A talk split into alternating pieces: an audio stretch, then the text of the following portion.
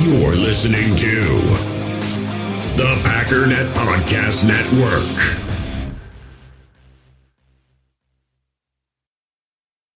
We all have smartphones, and we all know they're pretty amazing, but they also can be amazingly distracting, especially when we're around other people. So, US Cellular wants us to reset our relationship with our phones by putting down our phones for five. That's right, a company that sells phones wants us to put down our phones. And to see what we find, learn more at uscellular.com forward slash built for us.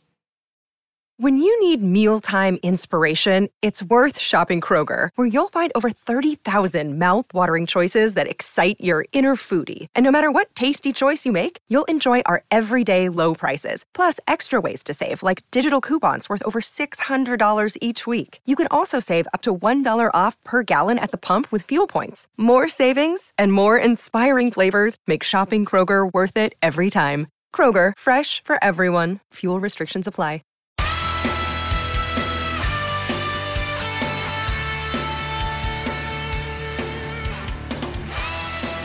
Ladies and gentlemen, welcome once again to the Packernet Podcast. I am your host and resident panelist, as always, Ryan Schlip.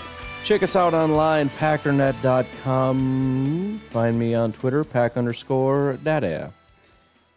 So I want to start right out of the gate with something. I mean, I just I just woke up, checked Twitter to see if anything's on there, and immediately got annoyed. and while it's fresh in my head, let's just do this. And I've, I've talked about it yesterday.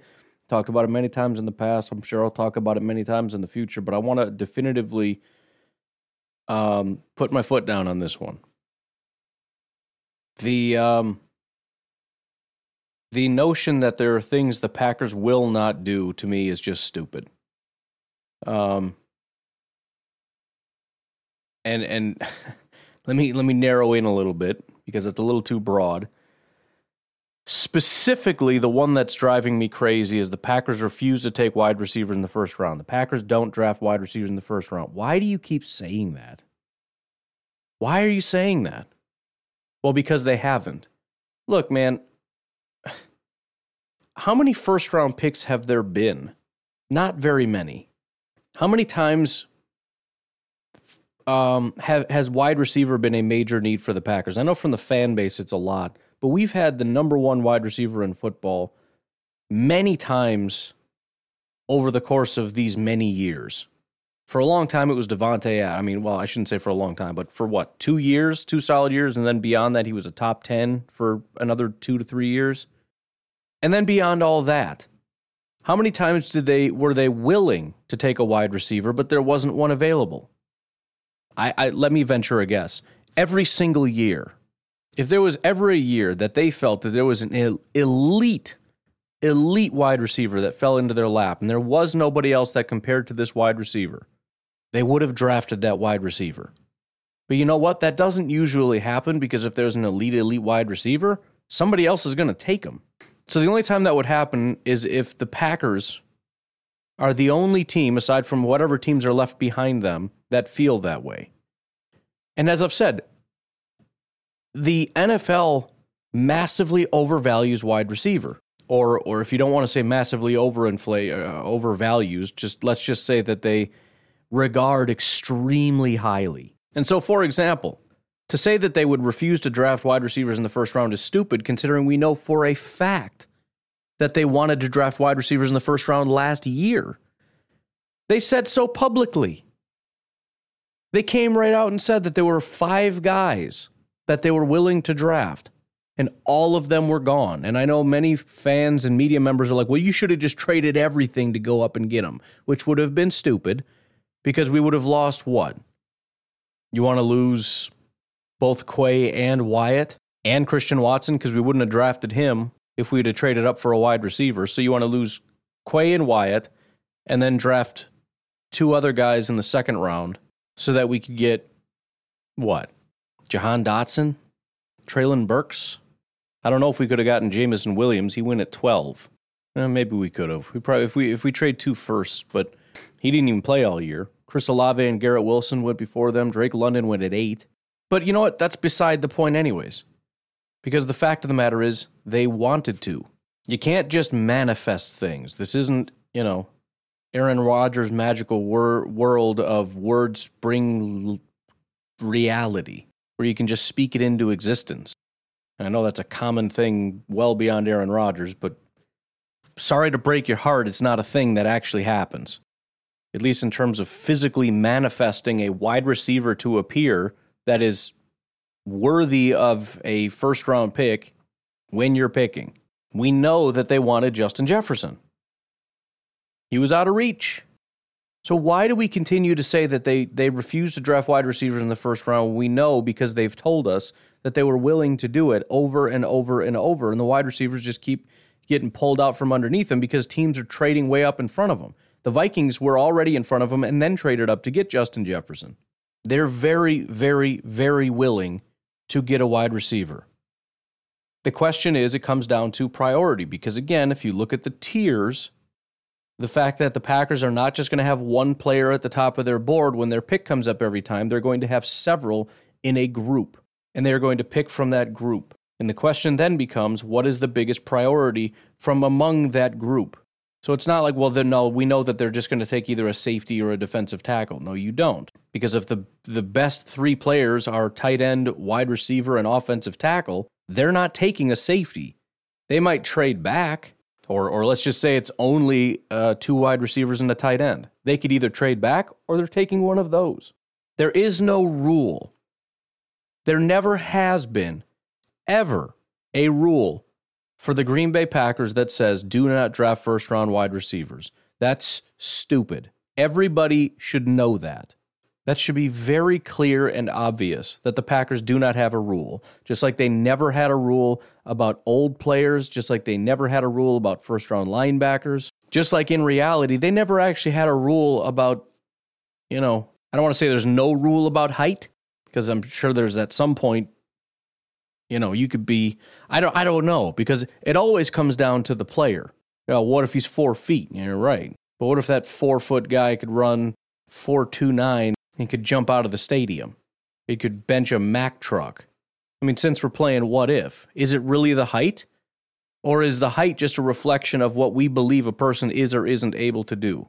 Offensive tackles, every single year, the most tired thing you'll ever hear in terms of draft narrative is offensive tackles with short arms. I don't know why we keep talking about it. Every year there's examples of guys that that have short arms that we say they they they'll never be able to play tackle, and then they play tackle and they're fine. David Bakhtiari is one of them. Part of the reason he fell, or maybe the entire reason, I don't know, um, but a big part of the reason he fell is because his arm length wasn't long enough. And he has been one of the top offensive tackles for many, many years. And there's plenty of examples of that. And we're going to do it every single time, every single year. His arms aren't long enough to be an offensive tackle, blah, blah, blah. Now, it's true. It's harder to be an offensive tackle when you don't have XYZ arms. But if you have a definitive rule that says anyone with shorter arms than this will not be on my board, I'm sorry, that's kind of stupid. Because at the end of the day, it always comes down to function. What are you able to do? And I think that's true for almost every single team, which is why there are general rules and there are, of course, exceptions to that rule. So the only thing that matters for the Green Bay Packers is when they are up and ready to draft, is the best option available in the draft a wide receiver? If the answer is yes, they will draft a wide receiver. That's true of every single position. What about punter? It is true of punter. But it's just never going to be true that the best option is a wide receiver or a, a punter. I mean, let's be completely honest. The fact that they traded up to uh, two picks from the first round at pick 34 to get Watson, it's basically a first round pick, anyways. And we're still going to make comments like, oh, you know, the Packers I don't really draft wide receivers. Drafted three last year for crying out loud. It's, it's just the narrative that will never die, no matter what. And the only reason why this is getting so much more play now is because the narrative was much more heavy that they refused to get Aaron Rodgers help. And now that they went out and got him a bunch of help, got him a new running back, retooled the offensive line, got him three wide receivers in this draft. One of them seems like a budding superstar. Now we have to kind of just pull away from that. But we're going to still kind of say the same thing. We just can't say it with quite as much punch. Uh, we're going to say he doesn't draft first round wide receivers as though that means anything. I don't care when they're drafted. I want you to go get me good players. He invested heavily in wide receiver and found good players. Well, he wasn't in the first round. So what? Corey Davis went at pick five. He's not good. How about John Ross, who went at nine? That same year, you had three wide receivers go in the top 10. The only one that's even decent is Mike Williams. And he, even he has never even been the number one guy on his team the entire time that he's been there. He's just a real solid number two, is all he's ever been. At pick seven, it's not about the round. It's about can you find value in the draft? He did. He found a lot of value at the position of wide receiver. But in terms of will Gutekunst and the Green Bay Packers draft a wide receiver, or will they have some kind of aversion because they don't like the position? That is such a stupid narrative. It is so stupid. And it's true of any other narrative. They won't draft a tight end. Why? Now it's it's true they might not but that's true of all 32 teams. How much do they value tight end? That's why, you know, Bijan Robinson is one of the three best players in this draft. Is he going to go top three? No. Why? Position. Running back isn't valued as highly. Same with tight end. Now, I don't think Michael Mayer is Bijan, which is why I don't really understand why he would be quite so high, but I could just be wrong about Michael Mayer. But the position isn't seen quite as high. And so the, the point may be we could take Michael Mayer because he's the best tight end in the draft, but there's not that much of a drop off between him and the guy that I can get in the second round, and not much of a drop off between him and the guy I can get in the third round. So, from a strategic standpoint, it doesn't make a lot of sense. But would they? Of course. If they felt that he was a dominant player and was a good value at this spot right here and would be a, a great benefit to the team, yes, they will pull the trigger on Michael Mayer and they will draft him. And the annoying thing is, if, if we do draft a wide receiver in the first round, which is entirely likely, largely based on where we're sitting and where the wide receivers tend to go and where the value at wide receiver is this year, it's kind of just in that range. I mean, there's other things, there's tackle in that range and, and, and a bunch of other things that are entirely possible. But the problem is, there's going to be some kind of a narrative of why did it happen? What was the thing? So everybody will come up with their own thing. You know, they, they realize what happens when you don't invest in. Well, look at what happened to their offense last year. That's what happens when you don't listen to me and draft a wide receiver in the first round. Or, God forbid, Aaron Rodgers doesn't come back and then we draft a wide receiver in the first round. It's going to be seen as spiteful. You won't help MVP Aaron Rodgers after all these years, but the first year of Jordan Love's career, and you want to try to go get him help. That's shameful. That's stupid. Because you know what? They'd make the same exact pick if Aaron Rodgers was here. But everybody's got to search for that deeper meaning. Anyway, speaking of narrative, there's another one that's kind of spinning a little bit that I wanted to kind of get out in front of. I had somebody ask me directly, but I'll put it on the podcast because that's what I do. Um, I don't know that we need to play this whole thing, but I'm going to anyways, just because, um, first of all, the, the the context of why he said what he said is important because you got to know the question. What was the question that he's answering? Um, but there's also a kind of a interesting story that I've personally never heard before, which I think is kind of funny. But just pay attention to AJ Hawk's question specifically. Aaron, first off, I can't wait to watch you play next year. I know you didn't say that. I'm going to say that for just out of hope, and I feel like I can watch you. I can see your your demeanor and your you know your your posture looks like you know what you're going to be ready to sling that thing in about two weeks. You could probably still go right now if you wanted. But what do you make of the internet uh, rumors or reports that they may not be in Green Bay? That- so the question specifically is there are reports that you might be going somewhere else. But he also comments on, I feel like you can still play. All right. Is that up to you? Is that oh. up to the oh. team? Would you ever want to not play uh, in Green Bay? Great question, AJ. I think you, when you say never, things happen that you say. And this this is another thing that's kind of getting spun up a little bit, like everything else. And it here's the other thing that kind of annoys me with the Aaron Rodgers thing is we always make it seem like everything Roger said is so calculated and it's so devious. Like he's trying to like smirk at the camera and be like, mm, never know. This is just an honest answer. He's saying you can never say never because I don't know, dude. Crazy stuff can happen. That's the only right answer, but everyone's going to get upset because it's like you know what's going to happen and everyone's going to freak out and you're causing this media firestorm. Dude, he's just answering the question. There's going to be a media firestorm no matter what he does. If he wakes up in the morning and sneezes and somebody hears him, there's going to be a firestorm that he's got COVID again. Is he is he to blame for that because of this devious plot that he sneezed right when somebody was walking by, or I guess coughed? I don't know. I don't know what the what is the newest evil mutation of the COVID? Is it does it make you sneeze instead of cough or what? I'm not really sure. Anyways, say never to. So when I came back from the combine in 2005, uh, they said, "How was it?"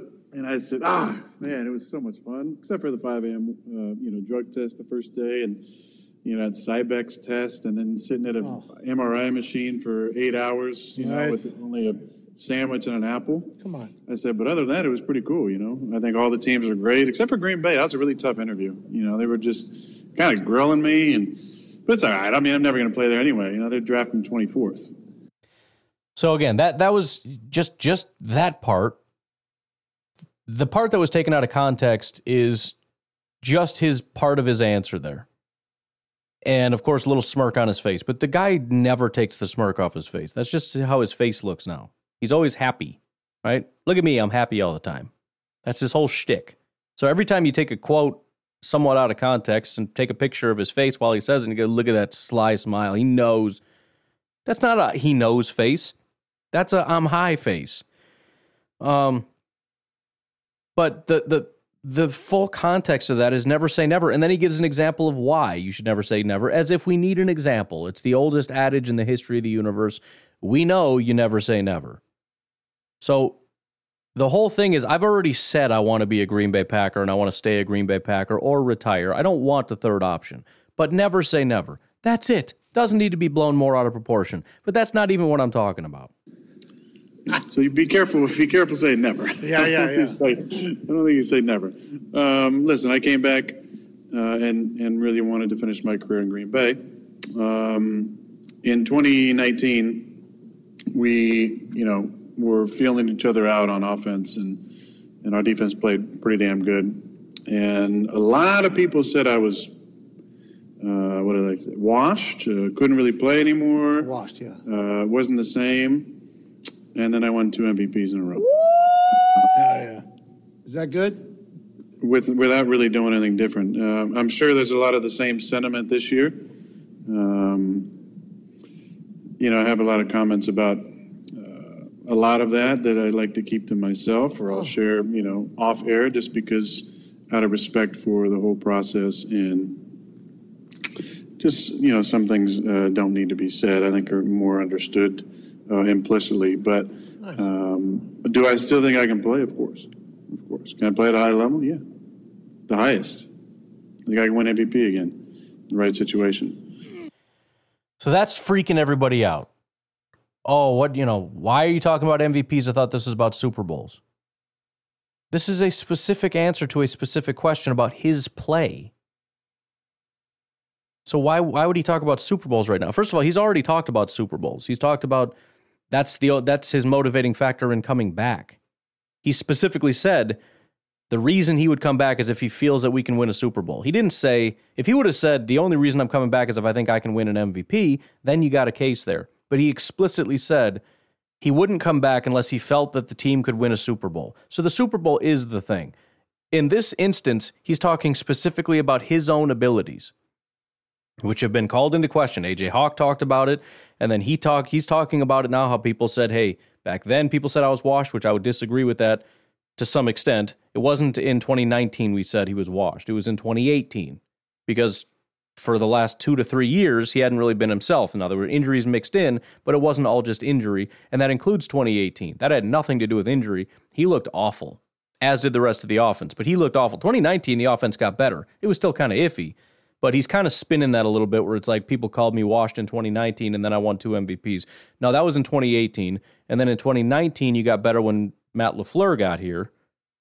And the entire offense massively took a jump when Matt LaFleur got here.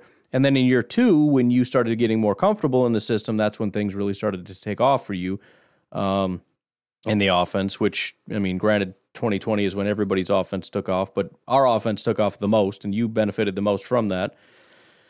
2020 and then 2021, you did it again, although, again, I don't necessarily think you deserved it in 2021, but you're still playing at a high level. And then this year, obviously, fell off. But that's his whole thing: is hey, this, that we've been here before, where the offense didn't look good, and then in a couple years, I got better. Now, my personal retort to that would be, what's going to be the major change? He said nothing really got nothing really changed. Well, you're talking about 2019 to 2020. You're leaving out the whole part where the big jump came from 2018 to 2019 when Matt LaFleur came in and revamped and re- changed the entire offensive system. So it's not true that nothing changed. 2019 isn't when you were getting criticized, it was 2018. So, like I said before, if you expect change, you should expect things to change. The the I, I just I can't get on board um, with the idea that with nothing changing he'll get better. It's possible he gets healed up. Christian Watson and Romeo Doubs get all better, and maybe they tweak some things with the offense. I don't know. I, I kind of feel like he was. I, I feel like this is the second time. I don't know, reading between the tea leaves, but I feel like this is the second time he's hinted at there being massive problems with the offense and particularly with Matt LaFleur and the offensive scheme that he doesn't want to talk about. I talked about it once during the press conferences. He made some comments about, I want to keep that to myself, and he did it here. He said, There are certain things that I want to keep to myself out of respect for the process. What process? Well, probably the fact that he has a good chance he's coming back as a Green Bay Packer and doesn't want to throw his coach under the bus or players or whatever it is under the bus. But there's something going on that he doesn't want to talk about. And you better believe the second he says he's retired, he's going to come out and spill the beans. Now, whether or not he's going to be correct or not, I don't know. Don't know. But he has his side of the story of what's going on and he doesn't want to talk about it right now. Um, but, anyways, as far as this MVP thing, and this is where it does get annoying. And this is where the people who defend Rodgers get so defensive because there are people that will look for any reason to attack the guy. And I think sometimes it gets a little out of control. And it's just, it becomes, I don't like Rodgers. And I'm going to try to find reasons to back up why I feel what I feel. I'm not saying everybody's doing this, but this feels like one of those things because, again, if you just listen to it, what, what, was, what was offensive about that? Nothing. He didn't say anything wrong. He was commenting specifically about his personal ability. He never said MVP is the most important thing. He didn't say I would come back only if I thought I could win an MVP. He didn't say that was my motivation for anything whatsoever. It's simply a commentary on his own personal abilities. And so, when asked about his ability, when questioned, when uh, which is what he's commenting is happening, he's saying people are questioning my ability, and I believe I can win an MVP. Now, we can agree or disagree with that. And, and again, my biggest concern with that is how? How does that magically happen? You won MVP because of the environment. It was a change in the offense. There's no chance in the history of the universe, if we continued with Mike McCarthy, that he would be MVP in 2020 and 2021. That is a fiction. That's a joke. Zero chance that happens. And I'll be honest, it, it is actually a little, now that I'm sitting here thinking about it, it is a little insulting that he's pretending that Matt LaFleur had nothing to do with it, which kind of feeds into my belief that he is losing respect for Matt LaFleur, which in general, I can't help but kind of roll my eyes because it's like, you know, you, you got all these little comments about Mike McCarthy and you didn't like the, the, the, uh, every, you, you complaining about it constantly. And when you were with Mike McCarthy, you made comments about how much you respected the Shanahan system, how much you respected what they did, how much you loved their offense. Then Mike leaves, and we bring in a guy that spent his entire career under the Shanahan offense, whether that was uh, Kyle Shanahan, Sean McVay, Mike Shanahan, whatever. You understand this at its core. And that's the guy they brought in. And everything got better. A combination of that and Gutekunst bringing in a bunch of free agents to help things, and to some degree, the things that Mike Pettine was able to do, and the comment that I well, there's there's so much about that little thing that's annoying. I'm trying to defend the guy, but that that little pocket of information kind of bothers me. I think the main focus is people said I was washed and then I won MVP. Right, but you didn't win it in 2019 or 2018, right? This is the same thing I said with Davante. Davante gets all chippy when he's like, people said I was garbage and then look. Yeah, but you were. People just said what you were. And then when you became something else, we, we were happy about what you became. I understand you got a chip on your shoulder and you understand that maybe you get a little jaded towards fans because they only love you for what you're able to do. Well, duh. Packer fans will always revere Davante Adams more than Jeff Janis. You know why? I sure hope you know why, because I don't feel like explaining it because it's pretty straightforward. So why do you have an attitude about people saying I was washed? Dude, you didn't play well for how many years? I mean, the last time you were just a, a freaking force of nature was what, 2014? 2015 was garbage. That was the first time when everybody got a glimpse of what the heck is wrong with this guy. That was the first time. And that was when you were dating someone and it was like that whole thing with forget the lady's name, but oh man, it's he's in a relationship, he's now he's not playing well. Do you remember that? That's when it started. Then I think 2016 was maybe a little bit of a bounce back. Then 17 was you were injured. And then 2018 it was like, well, hopefully when he comes back everything will be better cuz he's not hurt anymore and it was awful. And I'm sure the word wash got thrown around a little bit, but it was mostly just a, the the idea that the dude he's just it's it's time to move on, man. And I'm sorry, that's a completely rational thought. But you're right. You come in, somebody comes in and brings in a quarterback friendly system where you're able to turn your brain off and just throw to the open guy. And, and in 2019, it seemed like you didn't really want to do that. 2020, it seemed like you embraced it and the offense took off. Now all of a sudden you got a chip on your shoulder about it, probably because the offense isn't going very well. And it feels like he wants to throw Matt LaFleur under the bus, and maybe to some degree that's that's the case. But again, I'm struggling because I watched his play. And you maybe don't like that play, but if somebody's open and you miss them, that's not a scheme problem. That's not a Matt LaFleur pro- problem. If he draws up a third and one play and I see a guy come wide open and you either miss him or you don't throw to him or whatever the case is, and then you go to the sideline and throw a, a, a hissy fit because you didn't like the play, well, I'm sorry, but it was the right call. So I don't know. I, I guess I don't like the. Uh, for, again, first of all, even if you pulled yourself up by the bootstraps and nobody helped you, it had nothing to do with Gutekunst bringing in all these people. It had nothing to do with Matt LaFleur completely overhauling the offense. That's fine, but but why are you pulling yourself up by the bootstraps if you didn't need to be pulled up? You only need to be pulled up if you're down. Were you down? Were you playing bad, poorly, or or what happened there? Because if you were, you shouldn't be all chippy about it. But then again, secondly, pretending you did it all by yourself. Eh, eh, and again, he phrased that on purpose because if he says from 2018, it took me two years to get to MVP, suddenly Matt LaFleur is the focus and Brian Gutekunst is the focus. What they were able to do for the team to help it. But if you say 2019 to 2020, well, nothing changed. Same off head coach, same offensive coordinator, defensive coordinator, uh, the same uh, GM, and and this was a year after he did his big you know, infusion of of players. He still brought in some pieces, but the big infusion came in 2019. So you look from 2019 to 2020, yeah, not much changed. I don't know. That part, as I sit here, kind of uh, is weird to me. But commenting on MVP, the guy wants to win a Super Bowl. There's no doubt about it. Whether or not I buy his version of the story of, of you know, every time things go wrong, it's not his fault, and every time things go right, it's all him just just figuring it out and making magic happen. Maybe, but I don't see it that way. That that doesn't make the most sense to me. But in terms of of making things up that he's you know taking things out of context that he wants MVPs and not Super Bowls, I don't really buy that. Especially since he's explicitly said he wants to win a Super Bowl, and that would be the driving factor in him coming back. And I was I was about to be done with it, but then I see somebody posted this, and this this I'm I'm coming to the conclusion that Good Morning Football might be the dumbest show I mean, there's there's a bunch of ESPN stuff, but Good Morning Football is just stupid. It really is. Um, I'm just gonna play this. It's only a minute long. Again, entirely out of context. And and and it's not just that one person has a stupid opinion. It's the it's everybody around the table going, hmm, yeah, wow, hmm, that's so deep, it's so profound. Yeah, uh, uh. Did you even listen to the whole thing? Did you listen to it? If you did, then you're lying. And if you didn't, you're being dishonest and lazy.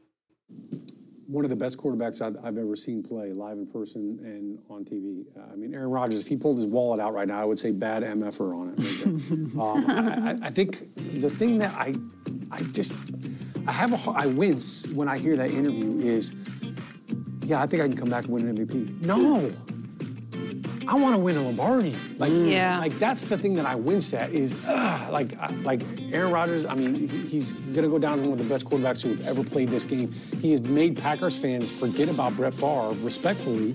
But when you look at what he's done, it's unbelievable. This last season was an anomaly uh, to me. Uh, think about this. Aaron Rodgers did not throw for 300 yards one time this entire season, hmm. not once. That, that's pretty remarkable when you think about what he has done throughout his career. But to me, I, I think that's a missed opportunity. MVPs are great. That's awesome. But I've never heard a quarterback, a Hall of Fame quarterback, talk about, I really love winning an MVP. No, it's all about the, the. That's not what he said. He didn't say, man, I'd really love to win an MVP. It's not what he said. Trophy, the team, the Lombardi. You play for the Packers. The Lombardi's name is on that trophy. It's title town. It's not MVP mm. town. Again, that's, that's just stupidity. He's said explicitly that he would like to win a Super Bowl. It is the driving factor in him coming back. He mentioned the MVP specifically to comment on his ability and what he's able to do going forward. It does it wouldn't make any sense to say I think I still got it. In fact, I think we can still win a Super Bowl. Why? Because that's a team effort. That's not a quarterback effort. It doesn't make any sense. It, it's not as direct of a commentary on his ability. When asked about his ability, he says, I believe I can still be the best player in the entire league. Anyways, point landed. Why don't we go ahead and take a break here? We'll come back and uh, look at some uh, offseason, specifically NFL draft stuff. Uh, I'm not going to go super over the top in terms of, you know, later round things, but let's try to hone in a little bit closer on some potential first round options. Once we kind of have that narrowed down, we'll kind of broaden from there. As always, please remember patreon.com forward slash pack underscore daddy. If you'd like to support the podcast directly, it would be greatly appreciated. And you can do so for as little as a dollar a month. Patreon.com forward slash pack underscore daddy. Also, uh, please consider giving to Fertile Ground Ranch Discipleship Ministry. You can find more information about what they do at fertilegroundranch.org. We'll take a break. We'll be right back. In the hobby, it's not easy being a fan of ripping packs or repacks. We get all hyped up thinking we're going to get some high value Jordan Love card, but with zero transparency on available cards and hit rates, it's all just a shot in the dark. Until now, introducing slab packs from arenaclub.com, the only repack that provides real value, a complete view on all possible cards, and clear hit rates for each one. Now, when I buy slab packs on Arena Club, it finally feels like I know what I'm getting. And honestly, the best thing for me and my son is the fact that we're kind of novices into this. When I walk into a card shop with my son, and a card says it costs $40, kind of just taking his word for it that that's a good value. So I appreciate the transparency on grading, as well as just getting excited about seeing what you could potentially get. Right now, you can get 10% off your first purchase by going to arenaclub.com slash packdaddy. Wow, that's crazy offer. 10% off a $400 slab pack. That's 40 bucks right there. Anyways, that's arenaclub.com slash packdaddy for 10% off your first purchase.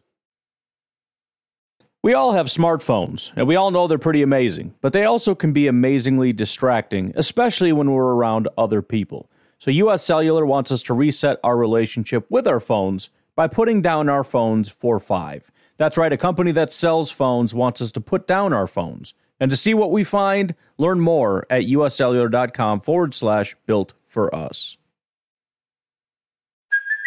Hey, it's Kaley Cuoco for Priceline. Ready to go to your happy place for a happy price? Well, why didn't you say so? Just download the Priceline app right now and save up to 60% on hotels. So, whether it's Cousin Kevin's Kazoo concert in Kansas City, go Kevin, or Becky's Bachelorette Bash in Bermuda, you never have to miss a trip ever again. So, download the Priceline app today. Your savings are waiting. Go to your happy place for a happy price. Go to your happy price, Priceline. Jewelry isn't a gift you give just once. It's a way to remind your loved one of a beautiful moment every time they see it. Blue Nile can help you find the gift that says how you feel and says it beautifully with expert guidance and a wide assortment of jewelry of the highest quality at the best price. Go to BlueNile.com and experience the convenience of shopping Blue Nile, the original online jeweler since 1999. That's BlueNile.com to find the perfect jewelry gift for any occasion. BlueNile.com. All right, so let's take a little pokey at um, the NFL draft a little bit, uh, a, a little bit differently though, because we kind of dove headfirst into the into the kiddie pool. Um, let's back up a tad.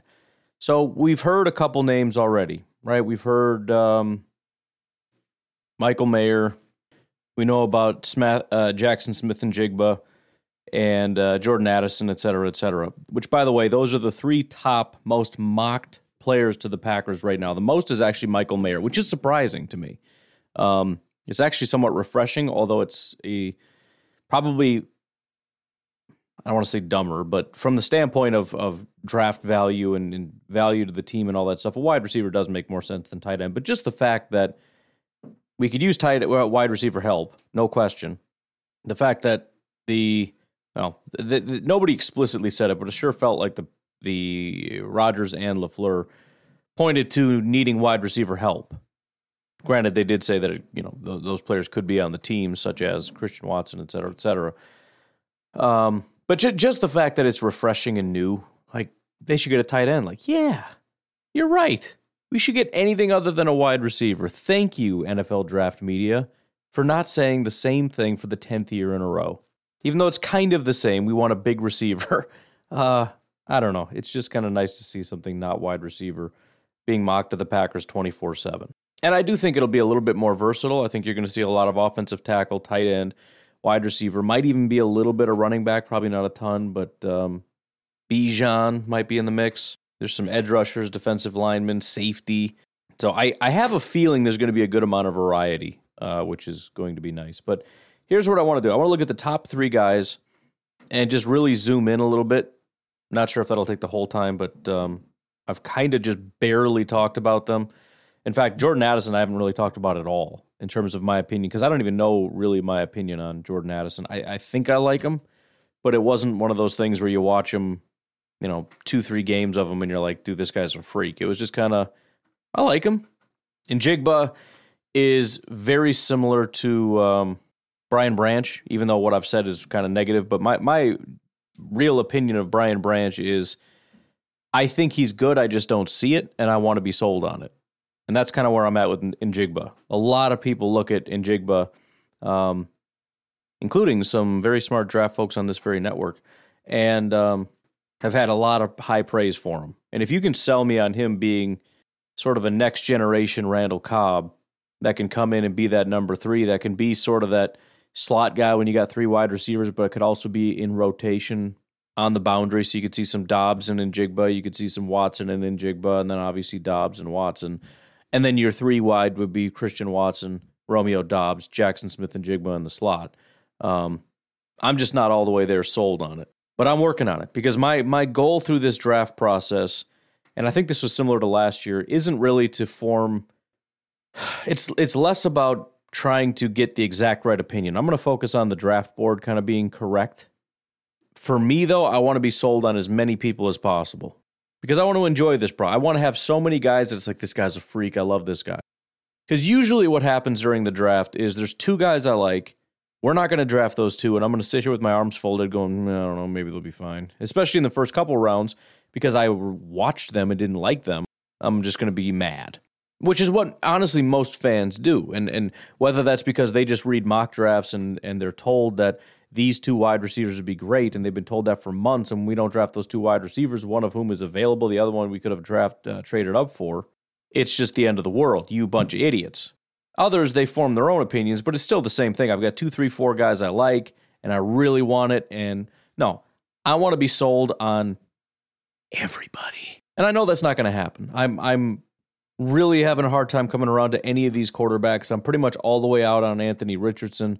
Um, although I if we drafted him, it's not going to be hard to talk myself into it because he's such an athletic freak. Um, you just kind of hope for that throwing thing to kind of develop. But aside from that, I don't think I'm out on anybody. I'm not in on anybody. I saw, I think it was, uh, I think it was the guys over at PFF. They kind of ranked the last five draft classes, and he said that this draft class was not great, and the only draft class he saw as far as like first round talent or whatever that was worse was 2019. So it's not a super dominant class. And I, I will be completely honest. At this point, I'm glad we're not at the top. I mean, I shouldn't say I'm glad we're not at the top, but if, if you had to pick one year to have a top five pick, this probably isn't the year. I don't really like Bryce Young, C.J. Stroud, Will Levis. Will Anderson is not, in my opinion, on the same tier as a lot of the other guys that have come. He's not a Bosa.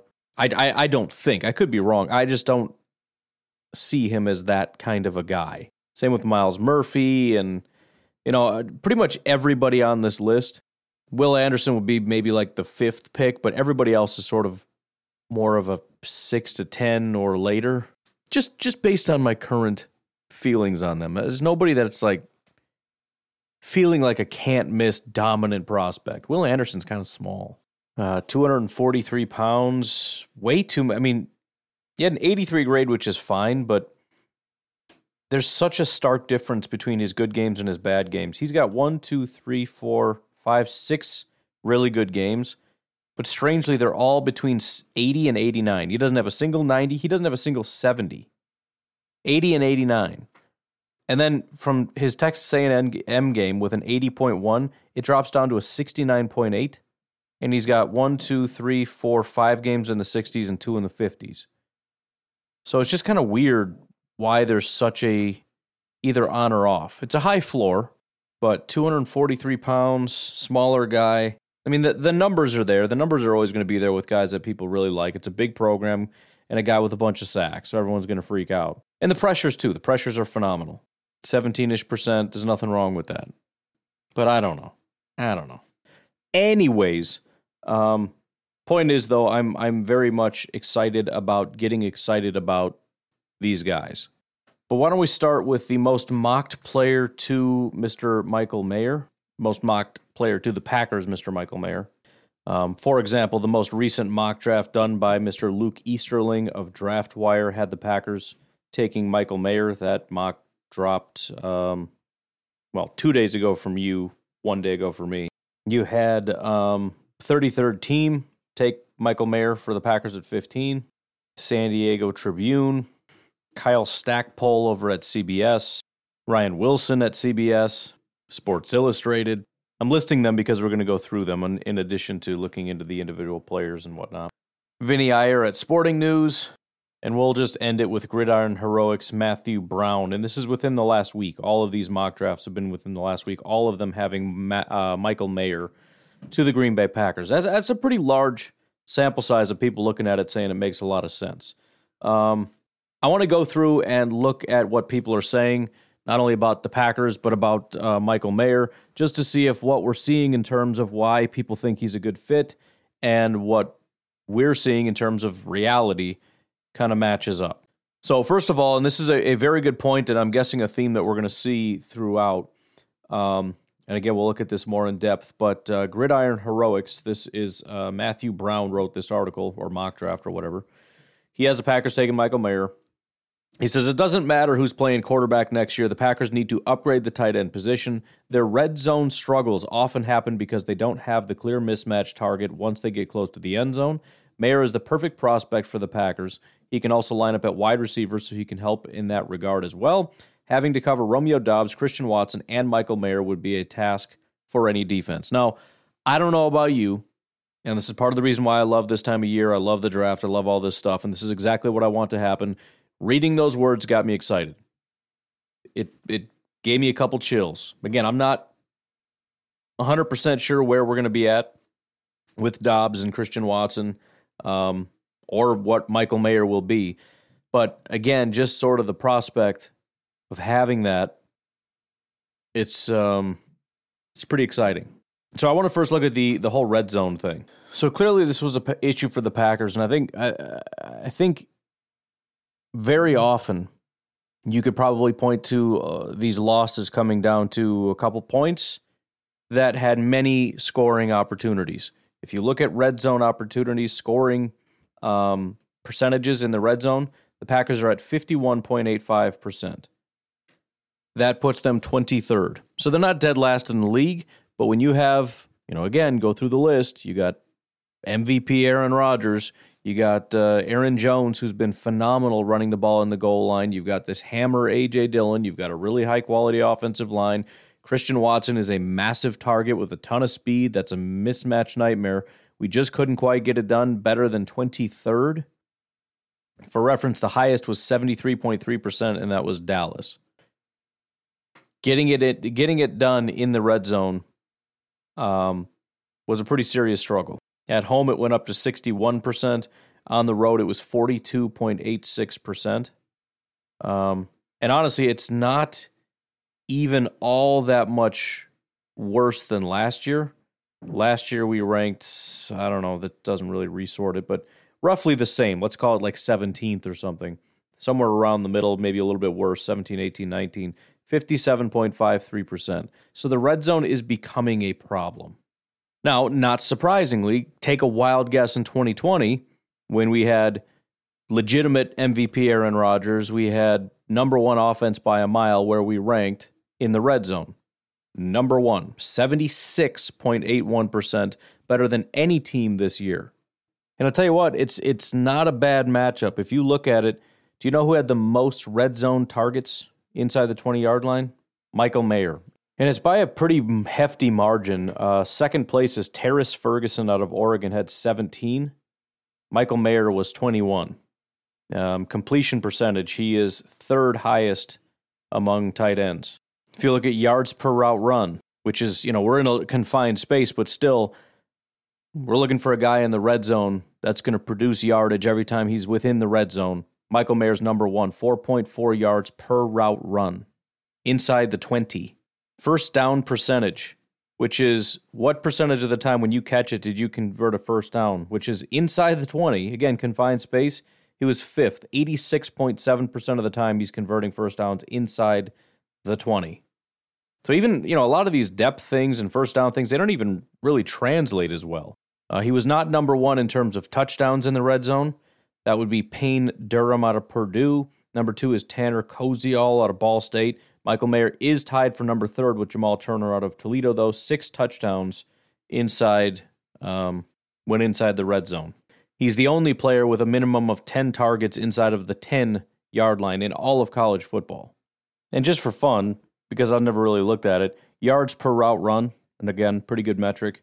Um, just looking at pretty much all tight ends with a minimum of 50 targets, which is there's only 25 of them, but still second highest yards per route run in all of college football, behind only Brock Bowers of Georgia. He's also number one in points earned per route run. Um, number one in points earned, which makes sense. Number one in points above average. Number one in points above average per route. The only thing that's interesting, and I, I, don't really know how to read this, but I'll say it in case you have some thoughts on it. But uh, boomer bust, Michael Mayer. He was fifth highest in boom percentage, sixth highest in bust percentage. And I believe that's when the EPA is uh, at one point or higher on a play. That's a boom. If it's at negative one or lower, that's a bust. So I don't know, but um, yeah, he's he's he's a uh, he's a fun target in the red zone, that's for sure. And again, that's that's kind of a thought that hadn't necessarily occurred to me, which it should have, because with a lot of these mock drafts, what I like to do for a lot of teams is say what is an area that they legitimately struggled in. I mean, one one thing to do is just go to PFF, look at their roster, and say where do they have a deficiency in terms of a player. But the other is to look at it and say where are we struggling, right? If you're 32nd in yards per attempt rushing, you might have a really bad safety that you can fill. But another place to look would be we are dead last in this area. How do we get better in it? Do we need a running back? Should we work on the offensive line, etc.? When you look at the Packers and say that they really struggle in the red zone, aside from you know between the twenties and all that stuff, how how much a guy like Michael Mayer would help if you talk about moving on to a younger quarterback, whether that be this year, next year, whatever, getting that relief valve tight end, it makes sense. Um, so yeah, I, I like that. Here is what Vinny Iyer of Sporting News had to say about the Green Bay Packers taking Michael Mayer, tight end, at pick 15. Mayer is a matchup nightmare, creating receiver uh, matchup, whatever, at his position and can fit in nicely with fellow big play youngster Christian Watson and Romeo Doubs at wideout. Robert Tonyan is a pending free agent. And the Packers could use a special kind of athletic target to help Aaron Rodgers stretch the middle of the field to replace Randall Cobb. So he focused mostly on the physical. I don't have a lot to go on there. Um, for the record, Michael Mayer projection six foot four, 265 pounds, running a four six five. If you just look at the 40 time, it's not necessarily all that impressive, but 6'4, 265 is a big dude. I mean, he really is. If you look at our tight ends, um, Tyler Davis is six foot four, but he is 252 pounds. He's the closest thing to it, and he's he's uh, 13 pounds shy. If you look at Josiah DeGuara, He's six foot two, 238 pounds. If you look at uh, Robert Tonyan, he's six foot five, so he's taller, but he's 240. So we're talking 25 pounds lighter. Um, and by the way, Marcedes Lewis, who in my mind is just 10 times bigger than Michael Mayer, six foot six, 267 pounds. He is two inches taller, but they're the same size. Think about that. Marcedes is he, he's built like Marcedes Lewis, not not quite as tall, but the fact that he's shorter and and built to that size, and he's not a fat dude. He's he's pretty jacked. He is 265 pounds. So when you talk about 465 and say that's not that impressive, you know, you're talking four fives for really fast tight ends. Right, there are really fast tight ends, probably clocking in the four fours, but they're built like jacked wide receivers. 465 at this size, Marcedes Lewis ran a 4.8. So we're talking about a guy that's closer in speed to Robert Tonyan, but is built like Marcedes Lewis. If you look at the size, first of all, 6'4, 265 as a minimum, and look at the guys that have been drafted. Only one in the entire draft class in 2021 fit that bill. None of them did in 2022. Which sounds crazy because it's like, I know there were monsters. Jelani Woods was a freak. Jelani Woods is 258. Jelani Woods, that guy was six foot seven. And there were two guys at six eight. Austin Allen is 6'8, 253, and runs a 4'8'3. So, I mean, Jelani Woods would be the closest, honestly, to this. The only difference is he was somehow slightly faster, but not quite as big in terms of weight, but like three inches taller, is what Jelani Woods was. But nobody was 265 pounds in the entire class, including two six foot eight guys, two six foot seven guys, three six foot six guys, and like seven six foot five guys. He is six foot four, 265 pounds. I cannot stress to you how crazy 265 is. So again, nobody in 2020. The only guy out of TCU last year, uh, Artavius Lynn, who wasn't even drafted, 6'4", 271, went undrafted. You have to go all the way back to 2019 to find anything similar, where you find six foot eight, 265 pounds Zach Gentry. He ran a 4 9 and went in the fifth round. That was the only one in the entire class. The only one in 2018, Jordan Thomas, six foot five, 265, ran a 4.74. Uh, Adam Shaheen, you might remember, he spent time with the Bears or whatever. That was 2017. There were two in 2017. 6'6, 278, ran a 4.79. Michael Roberts, 6'4, 270, 4.86. So the size speed combo that he has, on top of, you know, like I've said, I've only seen snippets, but the body control, the great hands, you can kind of see where the physical presence of it. Although when I first looked at it and thought, okay, 6'4", uh, 265, that's whatever. 4'6'5 is not that fast. I mean, Musgrave is supposed to be 4'5'1". You know, I mean, there's four or five guys all over the place. I don't know why that would be anything special because he's 265 pounds. That's why. Um, so, you know, Noah Gindorff out of uh, NDSU is another one, six foot six, 268, a freak of a human being, a little slower at 4'7'1 but that's another just massive human being. So as exciting as um, it is to look at Darnell Washington, and by the way, Darnell Washington is see, and this this is what's crazy because you look at Michael Mayer and say everything Michael Mayer is, Darnell Washington is either is also everything I just said about Michael Mayer is true in terms of how much of a freak he is. Supposedly, Darnell Washington is three inches taller, five pounds heavier, and runs slightly faster. So Good Lord. Darnell Washington is a freak among freaks. I just spent all this time telling you how freaky Michael Mayer is and, and Washington. That that combine is going to be crazy because if, you know, if Washington ends up running a 475, it's like, okay, well, that was stupid. Which would be, I mean, even at that, it's like, okay, that's completely acceptable at his size. But if he can actually run a 465, or in this case, what they have him projected as a 463, are you freaking kidding me? But, anyways, back to Michael Mayer. And the, the, the I, think the other thing with Mayer is he's he's kind of built at six foot four. He has that non giraffish quality like Darnell Washington has, where it's kind of hard to move your body left and right. Michael Mayer is much more fluid. So there's that. If we look over at um, Sports Illustrated, the NFL Draft Bible, which is its own website, but they did a mock draft apparently for Sports Illustrated. I don't know. Here's what they had to say about their pick, Michael Mayer at 15 to the Packers. A rare blend of size, athleticism, toughness, and pure natural talent. Mayer is the definition of a prototype at the tight end position. Tough end to break tackles after the catch and elusive enough to make defenders miss in the open field. And I think that's the real combination. At his size and, and everything else, he he has the the the physicality aspect of it. He's going to be a good blocker, I believe. He's got all these different attributes, but can he actually get it done as a receiver? If he can prove that aspect of it in terms of his route running, it's it's a very rare situation with him. Here's what Ryan Wilson of CBS had to say about his mock of Michael Mayer to the Packers. Mayer is more Gronk than Kelce, but that's not a bad thing. And in Green Bay, the team will need to re up Robert Tonyan or he's headed to free agency. And even if he returns, Mayer is a solid blocker and a reliable downfield target, which is good news for Aaron Rodgers, Jordan Love, or whoever the quarterback is behind door number three. And I think that kind of makes sense when you watch him play. It doesn't feel like a Travis Kelce, it does kind of feel like a Gronk. Because Gronk was a little bit on the clumsy side. And, and it doesn't necessarily have to be a bad thing. It's just you know, you could just tell when he's running, it doesn't look like a wide receiver running because he's freaking massive. By the way, it is a pretty solid comp to Gronk. Gronk was two inches taller, but um, 267, 268 pounds, ran a 468. I mean, in terms of the measurables, built very similarly. Here is what the San Diego Union Tribune had to say, um, taking Michael Mayer. The further we get outside of the top 10, the harder it'll be to pass on Mayer. The Irish pipeline at tight end to the NFL continues to flourish.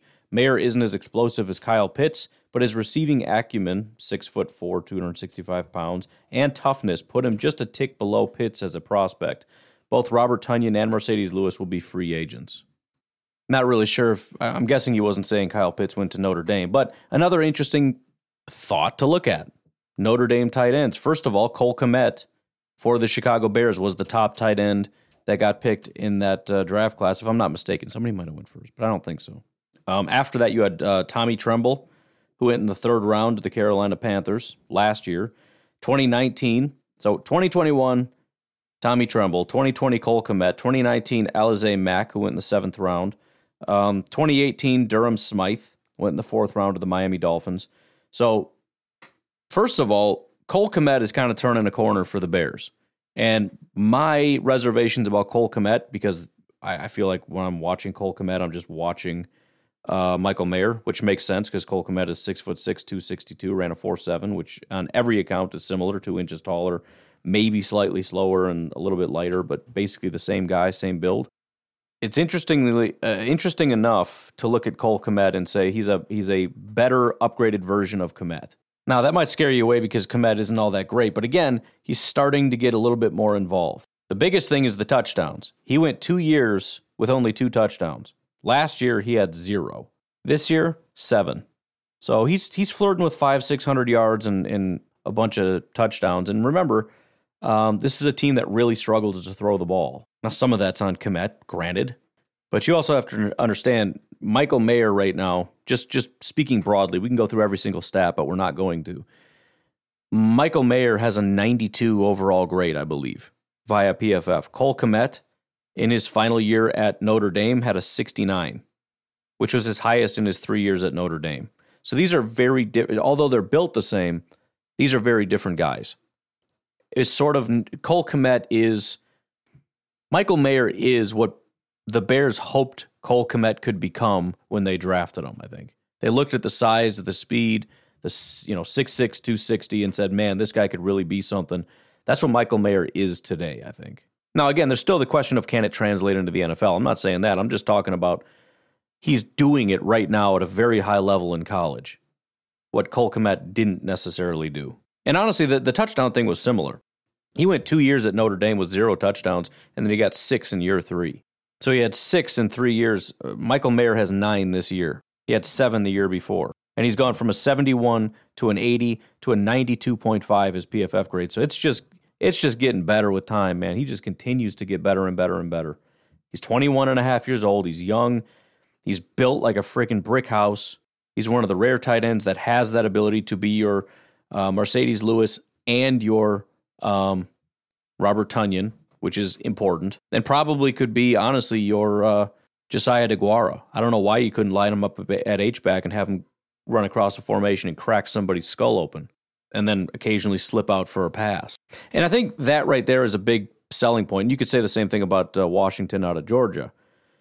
But that's one of the big selling points about this is we have to replace three tight, well, two tight ends, you know, presumably. And so even if Michael Mayer isn't Travis Kelce, if we can just replace two of these guys with a rookie Michael Mayer who's able to do it at a higher level, maybe not quite blocking as well as Marcedes Lewis, but blocking at a high level, a better receiver than Marcedes, um, which is important because you're talking about an inline receiver. Marcedes Lewis at you know inline was a great blocker, but an inline receiver not necessarily. He's going to be an inline receiver, a slot receiver, an H back, blocking it all, re- receiving it all. You could even split him out wide and let him just be a wide receiver, and you can be out there blocking. You get out there, go out there and run routes. So on one hand, you look at it and say, eh, not really worth it for a tight end, but again, you to to to serve all these different roles if you believe he can do it. There's a lot of value in, inherent in that. Uh, Mr. Stackpole over at CBS had this to say about Michael Mayer at 15. Aaron Rodgers, Jordan Love doesn't matter. Whoever is under center for Green Bay in 2023 would benefit from Michael Mayer's blocking prowess, reliable hands, and ability to get open in the biggest of moments. He'd be an immediate upgrade over impending free agent Robert Tonyan. Which is another thing if you if you think about first downs a reliable target to move the sticks. How many times did we get stuck? You know, the second most targets on third and fourth down, Michael Mayer at 34. 35 was the most, Sam LaPorta out of Iowa. If you look at third and fourth and 10 or less, in other words, we're not talking about, you know, third and 17, he's number one with 33 targets. He caught 92.3% of on target catches, 81.3% first down rate. 33rd team, they actually put a little handy dandy um, video together for this, but let me read it first, and then we'll play a little bit of the video. Green Bay Packers take Michael Mayer. GM Brian Gutekunst adds another weapon for Aaron Rodgers or Jordan Love. What do you mean another weapon? I thought he's never done that ever in his life. Mayer is a true two-way tight end who offers Coach Matt LaFleur a lot of versatility in Green Bay's offense. Here's what the video had to say. And with this new mock draft up at the 33rd team right now, I am looking at pick number 15, where the Green Bay Packers get a versatile weapon in Notre Dame tight end Michael Mayer. Now, aside from being a proven blocker, which would bode well for Green Bay's run game, Mayer is a do it all receiver with consistent hands. So, how does that help the Packers and more importantly, your fantasy team? Well, fantasy relevant tight ends rely generally on two things volume or touchdowns. The volume could be there in Green Bay, especially with receiver Allen Lazard and tight end Robert Tonyan, both on expiring deals. As for those touchdowns, well, the Packers scored on just 52% of their red zone trips this past season, the lowest rate of the Matt LaFleur era. Mayer can come in and be the main target for Aaron Rodgers or Jordan Love in the red zone and in the middle of the field. If Mayer becomes a Packer like our experts already predict, he would be a sneaky good late round pick in fantasy leagues. So you could also help your fantasy team. Um, since we already looked at touchdowns, I thought the other thing that would be interesting to discuss would be just pure volume. Because if we assume Christian Watson is probably not going to be a volume guy, although for a speed deep threat, he has already proven to be somewhat of a high volume guy in terms of, you know, lots of receptions, lots of targets. But the assumption is Christian Watson is going to be more of the four or five target deep threat guy. Romeo Doubs will be more of the high target, high reception, high volume guy. But I don't know that Michael Mayer wouldn't also be in heavy contention for being that guy. Not that it has to be every single week, but I think he could end up being that guy for a team like the Packers that doesn't really have that. Romeo Doubs proved that he could be that guy a couple times, and maybe he gets back into form, but um, I think it would make a lot of sense for a big body tight end, especially in a Matt LaFleur type of scheme, type of system that seems to desperately want. And by the way, Aaron Rodgers has always desperately wanted really good tight ends. He's never really had one. In my opinion, he never has had a really good tight end. It's debatable, but I would, that's my position. Every quarterback would love a big body target that you can just throw it up to. Anyways, uh, that's that is that. Um, again, just trying to get everybody jacked up about Michael Mayer. I think there is a lot to love about it. I understand the positional concerns and all that kind of stuff. The only other thing I would say is that it, it's kind of as many tight ends as have come out that have been a disappointment. The only tight end that I can see in recent history that, as far as PFF grade goes, is kind of in the same realm would be Kyle Pitts. Now, Kyle Pitts is, is heads and tails above. He had a 96 PFF grade, which is stupid. And there have been other relatively high graded guys. Michael Mayer is the highest graded right now. But if you also take into account the program, so last year there were a bunch of high, uh, highly graded players. But Trey McBride out of Colorado State and Isaiah Likely out of Coastal Carolina, there's nothing wrong with these guys. They might end up being great players. I don't know. But these are small schools, and, and small school players are generally going to have inflated inflated grades because they're going up against lesser competition. Then there was also Brock Bowers last year. Now Brock Bowers is still in college. I believe he's maybe coming out this year. He also has a 90 grade, so it went down a little bit. Michael Mayer surpassed him. But it's just rare to have a big program, high scoring type. 2019, the only one was Harrison Bryant out of FAU with a 92.5. No other 90s. TJ Hockenson, by the way, Iowa, 90.0. So that would be a good example of a guy that kind of is in that range. TJ Hockenson, and he's slightly lower. And by the way, Hockenson ran a 4.7, which is uh, projected to be a little bit slower. And on top of that, he's 244 pounds, so he's 20 pounds lighter and not as fast, and didn't grade out quite as high. And he went number eight overall. And I, I think it's for that reason that uh, is probably going to make it at least close to where we are because I think everybody's gun shy. They're like, dude, people keep taking these tight ends at eight and everything. It doesn't ever pan out. Kyle Pitts kind of panned out, although this year I think his production went down. I'm sure fantasy football people are super ticked off about that, but I think the talent is obviously there. I don't know why he fell off in year two. I would assume that's more of a team thing. It's it's hard to imagine he doesn't have the talent but blew up as a rookie. So it's not a guarantee. I'm just saying it, it's it's worth noting that a lot of these names that we throw around um, in terms of examples that first round tight ends don't really pan out, they're not really on the same level. So, for example, 2015, George Kittle was the highest graded tight end out of Iowa, had a 93.8 grade.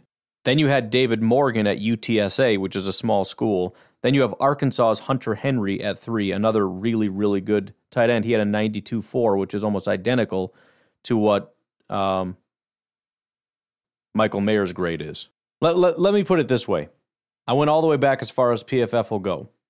We say that tight end is kind of a crapshoot. If you look at what's called the, um, not just FBS, but if we break it down into the Power Five, top 65 teams or whatever in college football, everybody that has had Michael Mayer's grade or higher, 92 PFF grade or higher, since I think 2014 15, Michael Mayer and Brock Bowers, who are not in the NFL yet. The only other three Kyle Pitts, George Kittle, and Hunter Henry.